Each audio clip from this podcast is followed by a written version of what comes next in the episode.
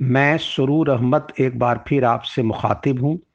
आज जो टॉपिक हम टेकअप कर रहे हैं, वो दस मार्च को जो बीजिंग, यानी चाइना का जो कैपिटल सिटी है वहाँ जो अकॉर्ड हुआ बिटवीन सऊदी अरब और ईरान। अभी ये कहना तो बहुत ही जल्दी होगा कि इस में जीत किसकी हुई। चाइना की, ईरान की, सऊदी अरब की। ये तो कुछ दिन के बाद पिक्चर और क्लियर होगा कि कितना इस पर अमल होता है तब। लेकिन ये तो तय हो गया कि हार किसकी हुई है। और हार तो definitely United States of America उनके वेस्टर्न अलाइस और इसराइल की हुई है। ऐसा एक्सपर्ट का भी ओपिनियन और ऐसा है भी, हकीकत भी। इसलिए कि इससे कहीं ना कहीं फ़िलहाल तो ज़रूर चाइना का एक इमेज इमर्ज किया है ग्लोबल पीस मेकर के हैसियत से, या वो कुछ ऐसा रोल प्ले कर सकता है, जो कि अब तक इसका ठीका वेस्ट वाले, या ख़ासकर कि यूएस लिए रहते थे। हालाँकि उनका पीस कितना ये होता था, मैंने स्ट्रॉन्ग होता था, और अमली तौर पर इसको तो दुनिया जानती ही है। लेकिन वो पीस पीस मेकर के हैसियत से अपने को शो करना चाहते थे। देखिए अब आइंदा क्या होता है, चाइना तो एमर्ज किया है। इसकी बहुत एनालिसिस हो चुकी है डेवलपमेंट की। और इस पर फर्दर एक हम जोड़ लें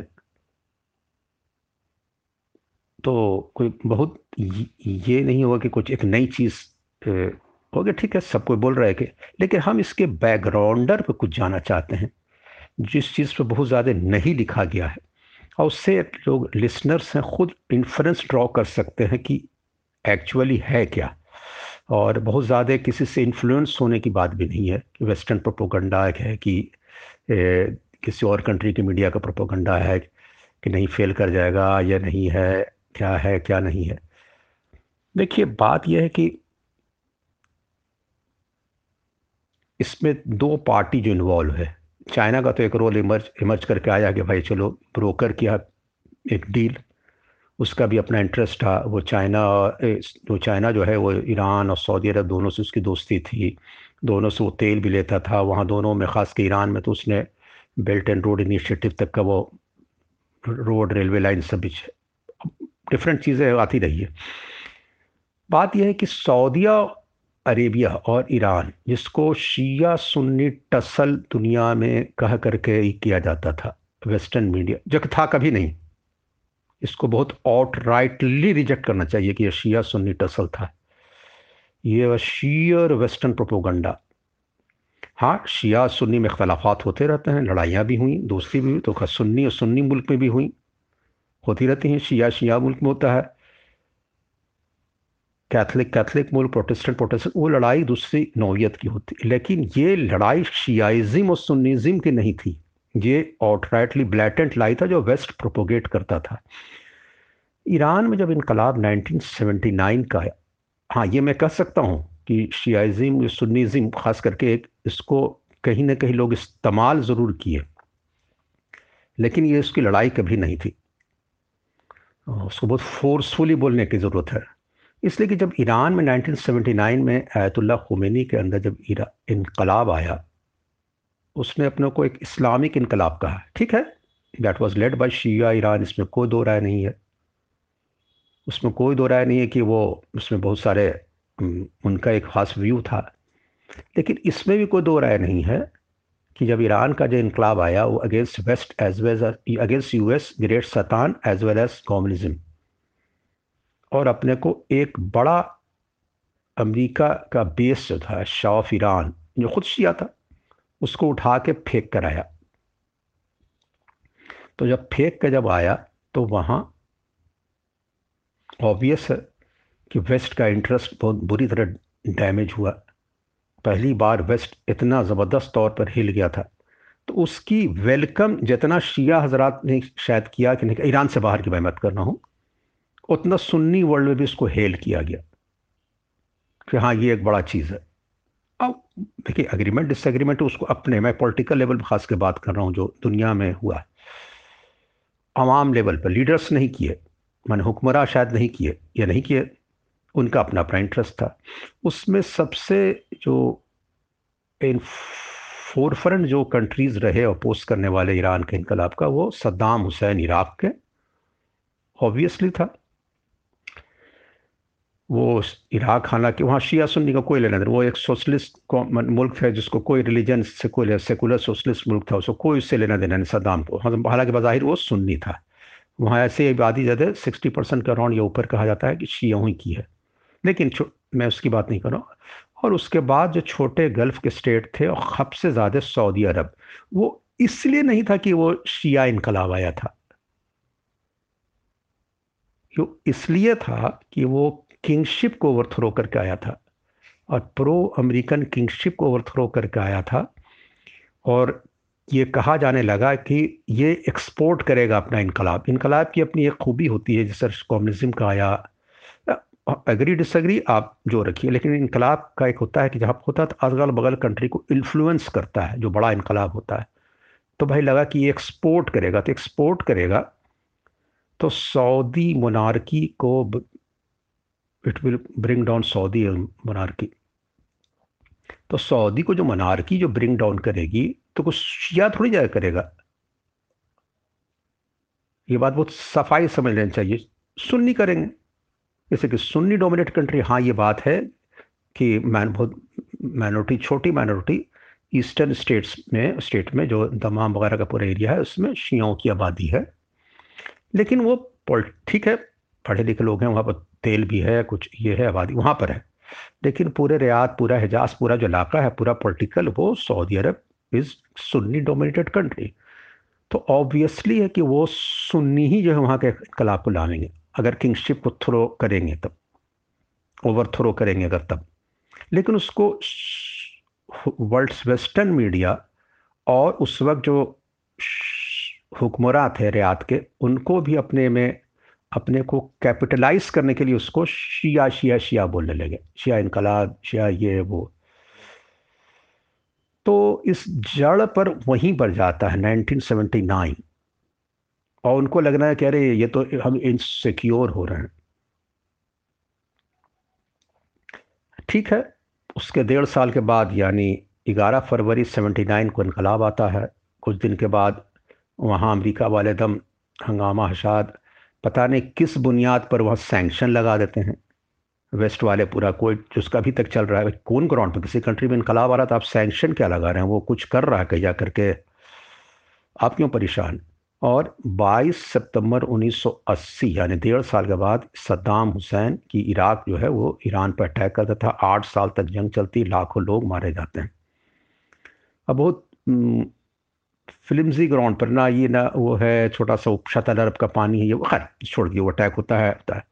उस अटैक को वेस्ट ने तो पूरा साथ दिया लेकिन उसकी पूरी मटेरियल और moral support Saudi Kuwaiti UAE जितने छोटे छोटे जितने छोटे ममालिक हैं वहाँ पर किया अरबों इसलिए कि इसलिए नहीं किया कि कोई उनको ये था कि शियाइज़म शियाइज़म कहाँ से आएगा? भाई एक, एक मुल्क वो शिया कैसे बन जाएगा? हर जगह बना देगा सबको। सुन्नी को शिया कैसे बना दिया जाएगा? देवर पॉलिटिकली वो थ्रेटन थे। तो वो एक घटना घटी और वो बढ़ता गया।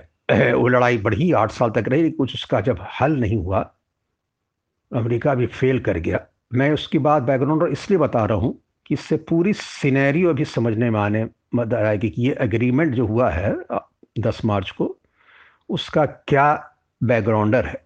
इतना बड़ा कैसे इशू हो गया था? लेकिन आठ साल की जंग के बाद, उसके ठीक दो साल के बाद 2 अगस्त 1990 को मैं फिर उसी में बात कर रहा हूँ, सुन्नी सदाम हुसैन ने सुन्नी कुवैत पर अटैक कर दिया। जब शियाई सुन्नी करके बात की जा रही है तो वैसे ही बात कर ली जाए। तो भाई, वहाँ पर कौन सी लड़ाई होगी थी? इसको तो वेस्ट नहीं बता पाया।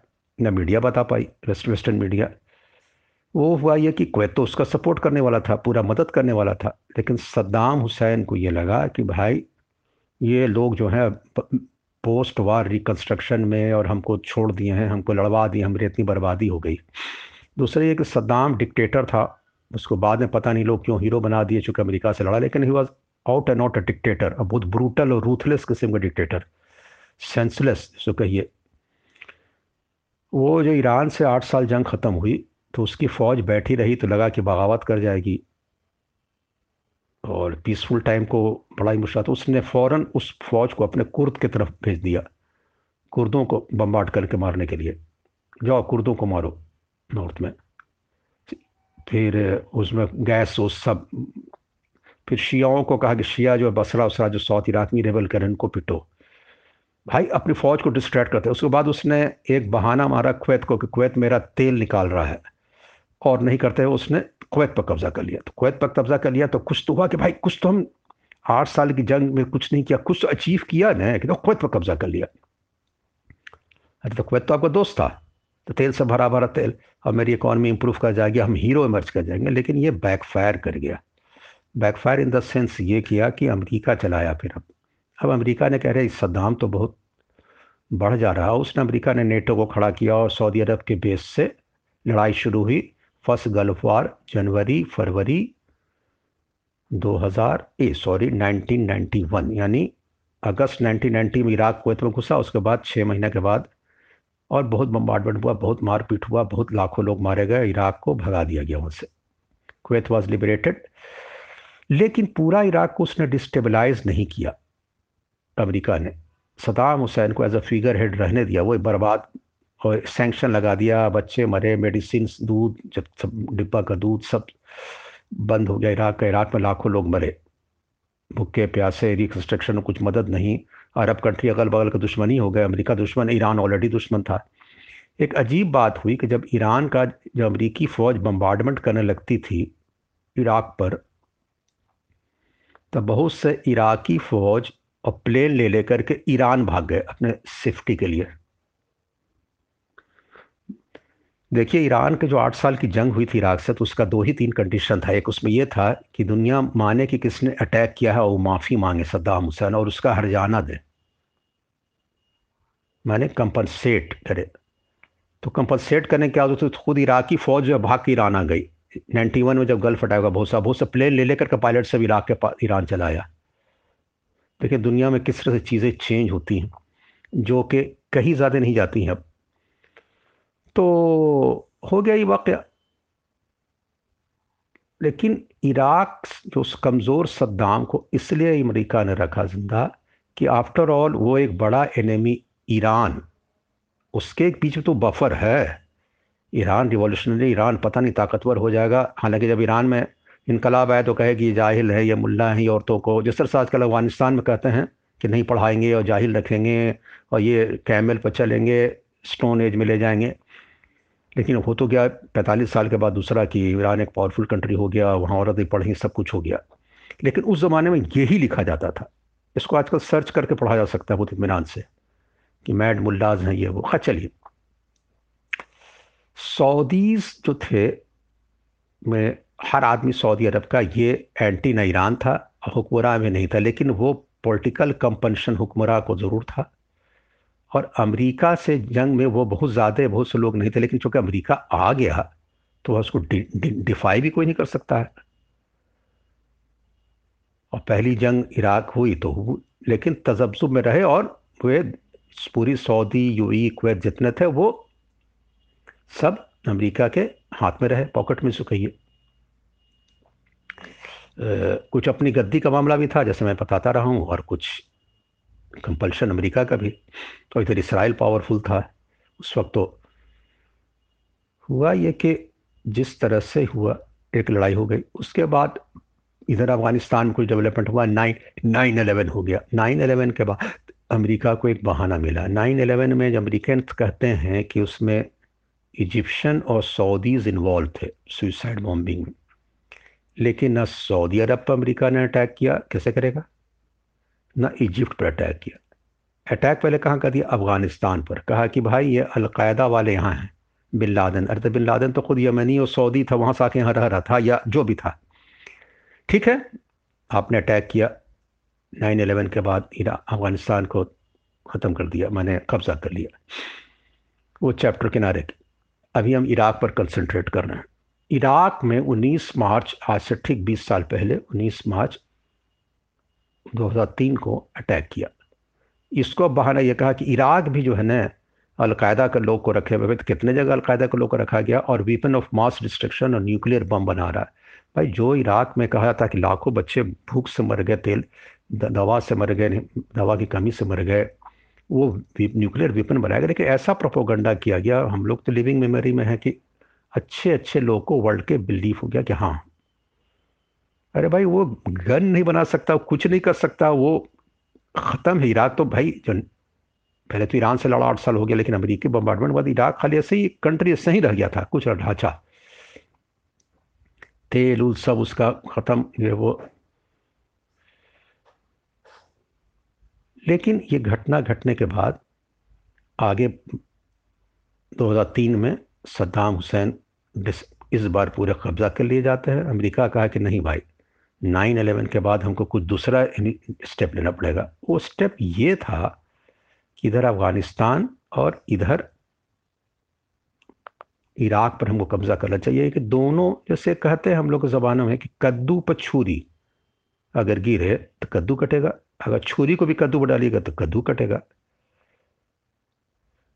तो भाई ये जो जो दो छोट दो मुल्क जो गरीब, जो वीक हो गया था अफ़गानिस्तान और इधर इराक, जिससे कोई दम खम नहीं थे उसको कब्जा कर लो दोनों जगह फौज भेज दो। तो एक्चुअल वजह थी ईरान को दोनों तरफ़ से, दोनों कंट्री के बीच में, उसके बीच में एक फौज हम रख देंगे। तो दोनों जगह अमरीकी फौज रही, लेकिन वो चीज़ इनके कंट्रोल में नहीं रह पाई। धीरे धीरे इराक में उन्होंने बहुत सा गेम खेला। कहा जाता है कि आईसिस का क्रिएशन में अमरीका का हाथ है, सिविल वार, ये वो जो भी हुआ, उसको अभी हम छोड़ते जा रहे हैं। क्या सही, क्या गलत है, लेकिन ये एलिगेशन लगता रहा अमेरिका पर। इधर अफ़गानिस्तान है, लेकिन दोनों जगह अल्टीमेटली इनको हट जाना पड़ा। जब हट जाना पड़ा तो जिस ईरान के इन्फ्लुएंस को वो कम कर रहे थे, वो तो खुद ब खुद ईरान का इन्फ्लुएंस बढ़ गया ख़ास के इराक में। अफ़गानिस्तान में तो बहुत इंटरेस्ट नहीं है। बहुत ज़्यादा ईरान का, पाकिस्तान को हो सकता है और किसी कंट्री का एरिया का रीजन को हो सकता है ये वो, लेकिन ईरान का तो बहुत ज़्यादा अफ़गानिस्तान में उतना इंटरेस्ट उस टाइप का नहीं, लेकिन इराक से तो था, पूरा हिस्टोरिकल लड़ाई भी हुई थी ये वो। और वजह भी थी तो ऑटोमेटिकली ईरान का तो पूरा इन्फ्लुएंस बढ़ गया। लेकिन इस बीच सऊदीज़ जो थे, वो अपने जगह पर रहे। उन्होंने अपना प्रो अमेरिका स्टैंड रहा, इसराइल से दोस्ती, मैंने सऊदी का तो खुद नहीं, लेकिन उनके जो अलाइज थे, जो और मैंने बता दिया कि इजिप्ट तो 1979 ही 78 79 ही में अलग हो गया था, छोड़ ये उस, और सीरिया जो है चूँकि ईरान का इसलिए साथ दिया था कि ईरान ने इसलिए सीरिया का साथ दिया था कि वो इसराइल से पीस डील नहीं किया था 79 में। तो सीरिया पर भी 79 में सैंक्शन लग गया, छोड़िए। सीरिया पर टेररिज्म एक्सपोर्ट करने के लिए सैंक्शन नहीं लगा उसीलिए लगा है कि वो इसराइल से महोदय में इजिप्ट का महोदय सीरी 1979 में वहाँ भी लगा है सैंक्शन तो जो कि अभी अर्थक्वेक तक था, जो अब इतनी बात आई है। तो ये घटना जब सऊदियों का ये रहा कि भाई तो Saudi started playing wider important role Saudi, Kuwait, UAE, इस टाइप के लोग जो हैं, कि भाई नहीं, और ईरान को कंटेन करने के लिए। काउंटर तो नहीं कंटेन करने के लिए। अब कुछ ना कुछ स्टेप किया जाए। लेकिन उसके बाद यमन में जंग होती है। यमन की जंग में शिया सुन्नी कोई फैक्टर है ही नहीं। इधर पूरा फिगमेंट ऑफ़ इमेजिनेशन है। यमन में जो जैदीज हैं, वो एक तरह के शिया, वो ट्वेल्वर इसना अशरी शिया नहीं है। जो एट्टी फाइव परसेंट वर्ल्ड की शिया पॉपुलेशन है ninety percent eighty five percent जो भी, जो कि ईरान में है, इराक में है आज़रबाईजान में है और लेबनान में है और बहुत से ममालिक में।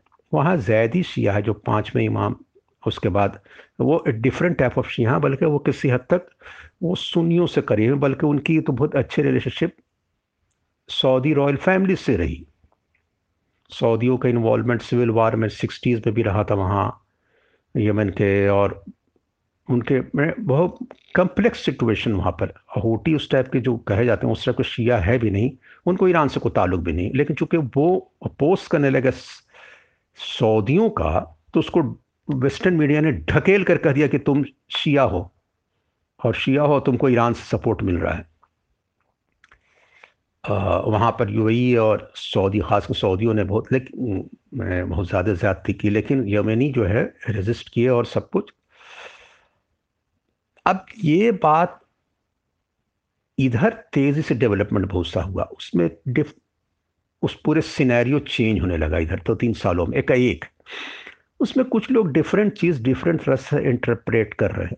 May be right maybe wrong लेकिन उसमें एक दो चीज़ जो इंटरप्रेट कम हो रही है या ना के बराबर हो रही है उस पर ज़्यादा फोकस करने का। एक तो हुआ कि जमाल कशोगी के जो मर्डर हुआ इस टर्की कौंसलेट ये वो वहाँ सऊदी अरब के इसमें टर्की में सऊदी कौंसलेट में तो वो ए, कहा जाता है कि मोहम्मद बिन सलमान का रोल था और उस वक्त अमेरिका की डेमोक्रेटिक पार्टी बहुत अगेंस्ट जो उस ज़माने में वो पावर में नहीं थी। और जो बाइडन भी उस ज़माने में पावर में नहीं थे, बाद प्रेसिडेंट बने तो वो बहुत ही एंटी एम बी एस रहे स्टैंड उनका मोहम्मद बिन सलमान तो उससे मोहम्मद बिन सलमान बहुत अपसेट थे। उनका पहले ट्रंप से तो बहुत अच्छा दोस्ती थी, लेकिन ये नहीं। मे बी और मे नॉट बी लेकिन एक चीज़ जो बहुत साफ़ ज़ाहिर होने लग रही है, जिसको देखा जाना चाहिए, वो ये कि यू अफ़गानिस्तान के विड्रॉवल के बाद रशिया के इराक तो हो ही गया। उसके बाद जब यूक्रेन वार हुई तो यूक्रेन वार में जो भी हुआ, रशिया जीते, ना जीते, हारे, या यूक्रेन, जो भी अभी सिनेरियो जो है तो वहाँ पर कुछ रोल टर्की का बना ईरान का बना एज अ मिलिट्री पावर भी पीस ब्रोकर करने में बना। अमेरिका इंग्लैंड फ्रांस कहीं पर सीन में थे ही नहीं। ना दोस्ती करा सकते थे, ना लड़ाई करा सकते थे, बल्कि लड़ाई तो करा ही सकते थे। और करा रहे हैं, अभी तक मदद कर रही है वो। तो टर्की ईरान का रोल बढ़ा वहाँ। मिलिट्रीली भी डिफरेंट वो, हालाँकि पहले से ख़रीदा हुआ माल है।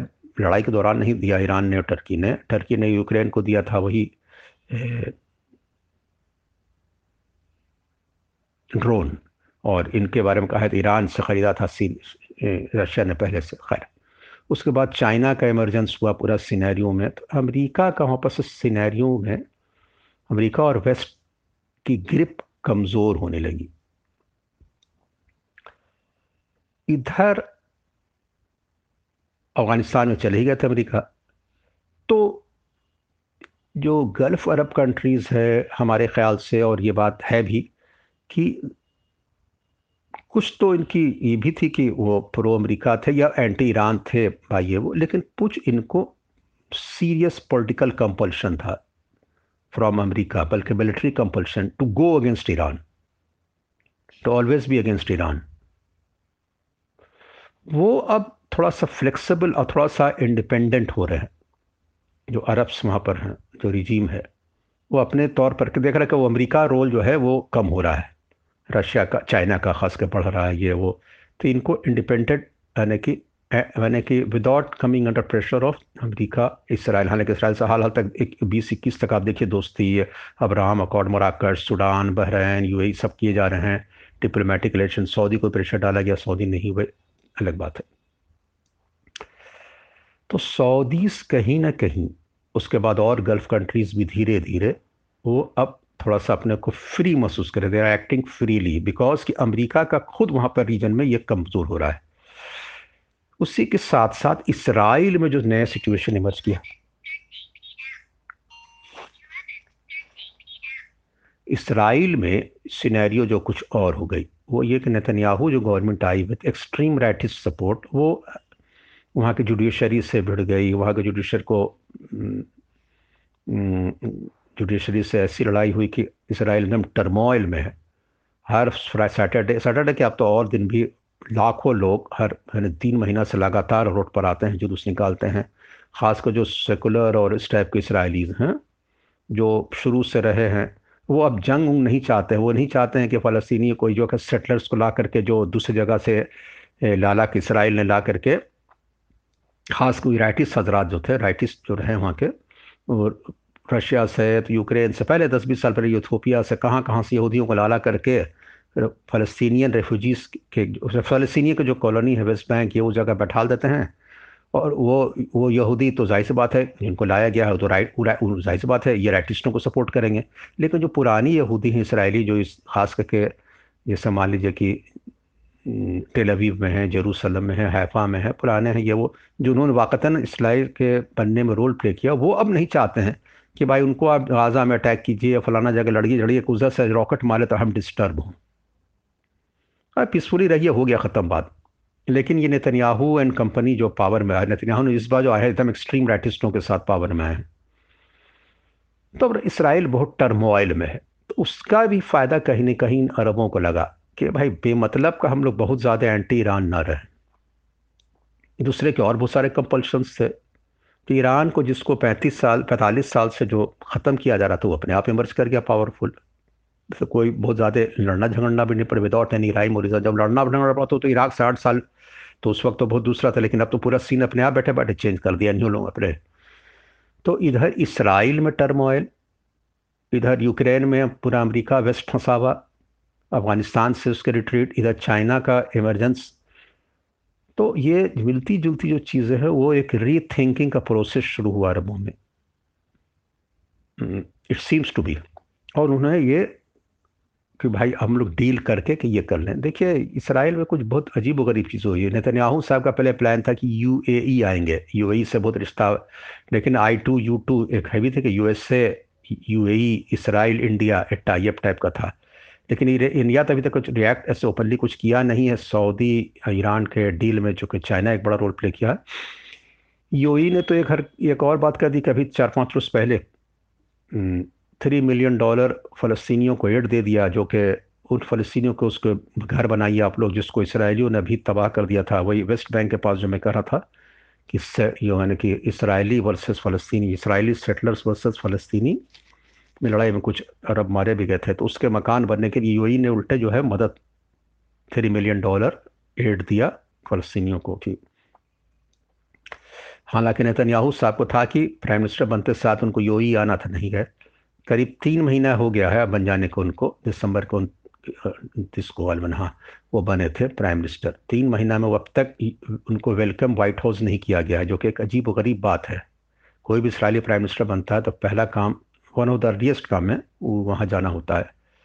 और अभी तक उनको वेलकम नहीं किया गया। उतना ही नहीं, बल्कि नेतन्याहू के रिजीम तो अब अमेरिका को ख़ास करके बाइडन एडमिनिस्ट्रेशन को अक्यूज़ कर रही है of financing and fomenting trouble in Israel मतलब कि वो लोग पैसा दे करके इसराइल में, माने इसराइल अमेरिका रिलेशनशिप का इतना लोवेस्ट पॉइंट जो यहूदी, अमेरिका के यहूदी, खास कर आपके थॉमस फ्रीडमैन साहब न्यूयॉर्क टाइम्स में रोज़ लिख रहे हैं, हर हफ़्ते लिख रहे हैं, जो खुद इसराइल के लिए बहुत चैम्पियन थे, वो लोग तो अब कि भाई ये इसराइल के लिए अब हम मदद करने नहीं जा रहे हैं। तो कहीं ना कहीं और इसराइल पर भी एक प्रेशर था कि वो यूक्रेन को अपना वो जो पूरा डोम है, उसका anti aircraft system anti missile system जो है, उसको सप्लाई के लिए प्रेशर डाला गया था। इसराइल उससे भी इनकार कर गया था कि वो यूक्रेन को सप्लाई करे, अमेरिका का प्रेशर था। तो खैर, बहुत सारी चीज़ें, कम्प्लेक्स सिचुएशन है कि इसराइल की भी बार्गेनिंग पोजिशन कम अमेरिका की कम, चाइना का इमरजेंस तो ऑटोमेटिकली ज़ाहिर सी बात है कि ईरान का इमरजेंस हो जाएगा। और और इकोनॉमिक इंटरेस्ट भी सबका, अगर ईरान का इमरजेंस ख़त्म हो जाएगा तो वेस्ट के पास ये प्रोपोगंडा शिया सुन्नी का जो किया था, उससे डिप्राइव्ड हो जाएँगे डिप्राइव्ड ऑफ़ दैट दूसरी एक बात ये हो जाएगी कि इनका मिथ टूट जाएगा किस ग्राउंड पर और एक नया पीस आएगा। जब नया पीस आएगा तो बहुत जगह इसका इम्पैक्ट पड़ेगा। सीरिया को लोग अरब लीग में बुलाना चाह रहे हैं, बहुत जगह जहाँ की सिर्फ़ इसी ग्राउंड पर लड़ाई थी और लड़ाई क्रिएटेड भी थी। कुछ तो थी रिज़ल्ट भी, कुछ क्रिएटेड भी। मैं एक चीज़ और पॉइंट आउट करना चाह रहा हूँ लास्ट में। बस समअप कर रहा हूँ कि एक कंट्री है इराक ईरान के जस्ट नॉर्थ में, इसको कहते हैं Azerbaijan it is second Shia dominated country of the world after Iran और शिया रूलर भी है। ये नहीं कि बहरान का तरह की शिया पॉपुलेशन तो रूलर सुननी नहीं। लेकिन ईरान का सबसे ख़राब रिश्ता वहाँ रहा है। भाई तो जब सुन्नी सुन्नी एक साथ है शिया शिया एक साथ दुनिया में शियाई सुन्नी लड़ाई हो रहा है तो उल्टा कैसे हो रहा है? देखिए अजरबैजान सोवियत यूनियन का हिस्सा था जैसे सेंट्रल एशिया के और कजाकिस्तान उज्बेकिस्तान वगैरह नहीं थे, तुर्कमान खरगजिया कजाकिस्तान उसी तरह से और वो एक सेकुलर कम्युनिस्ट एरिया में था तो वहाँ जो, ठीक है, वो शिया डोमिनेटेड था। नाइन्टी वन में जो अलग हुआ तो वहाँ सब सेकुलर हुक्मरान रहे उनको। ईरान में तो इस्लामी इनकलाब उससे पहले आया हुआ था। तो कहा यह जाता है कि ईरान वाले अजरबैजान को ये कुछ भी होगा influence Azerbaijan as a enemy country मैंने एनिमी तो नहीं हाँ मैंने कि बहुत कट्टर दुश्मन तो नहीं कही है, लेकिन एक है कि एकदम पॉलिटिकल राइवल के हैसियत से मर्ज किया। और वेस्ट वाले ने उसको चाहा कि उसको एक एंटी ईरान फ्रंट खड़ा किया जाए। दो यहाँ तक इसके पहले के जो हुक्मरात है उसको तो ईरान वाला, हालाँकि वो शिया थे, यजीद के पुकारता था। आप समझ लीजिए, इतना कड़वाहट थी relationship between Azerbaijan and Iran उसका नतीजा यह है कि अभी जो 2021 में, डेढ़ साल पहले जो आर्मेनिया से जो लड़ाई हुई, आर्मेनिया एक क्रिश्चियन मुल्क है आज़रबाईजान की तो उसमें टर्की ने मदद की है। Sunni Turkey came to the help of Shia Azerbaijan ना ईरान ने। बल्कि ईरान का तो हमेशा ये शुरू से पोजीशन ये थी कि ईरान इसराइल से बहुत दोस्ती किए हुए है और ईरान में बाकू, जो अजरबैजान की जो राजधानी है कैपिटल सिटी है दारुसल्तनत वहाँ एक बेस बना हुआ है। अगर फ्यूचर में इसराइल अटैक करेगा, कोई किसी तरह का प्लेन तो वहीं लैंड करेगा, वहीं से उड़ करके ईरान पर बम मारेगी, या जो भी करेगी। तो ये हकीकत है सुन्नी सुन्नी शिया शिया का। ये आप समझ लीजिए सुन्नी सुन्नी है। ये शिया शिया दोनों सॉरी इधर इराक और कुवैत भी सुन्नी सुन्नी थे। तो ये जो सिर्फ़ शिया, सुन्नी की पूरी लड़ाई उड़ा दी जाती है magnify, blow out of proportion कर दी जाती है एक्चुअली ये पॉलिटिकल लड़ाइयाँ थी। पॉलिटिकल सिनेरियो धीरे धीरे अगर वेस्ट का वीक होगा तो यहाँ हो सकता है कि फ्यूचर में कुछ और मेजर चेंजेस इस रीजन में आए। जो बहुत ही ज़्यादा हेल्पफुल ना हो वेस्ट के लिए। आ, मैं सरूर अहमद इन्हीं सब बातों के साथ अपना ये लेक्चर ख़त्म करता हूँ। नेक्स्ट टाइम जल्द ही किसी और टॉपिक के साथ आऊँगा।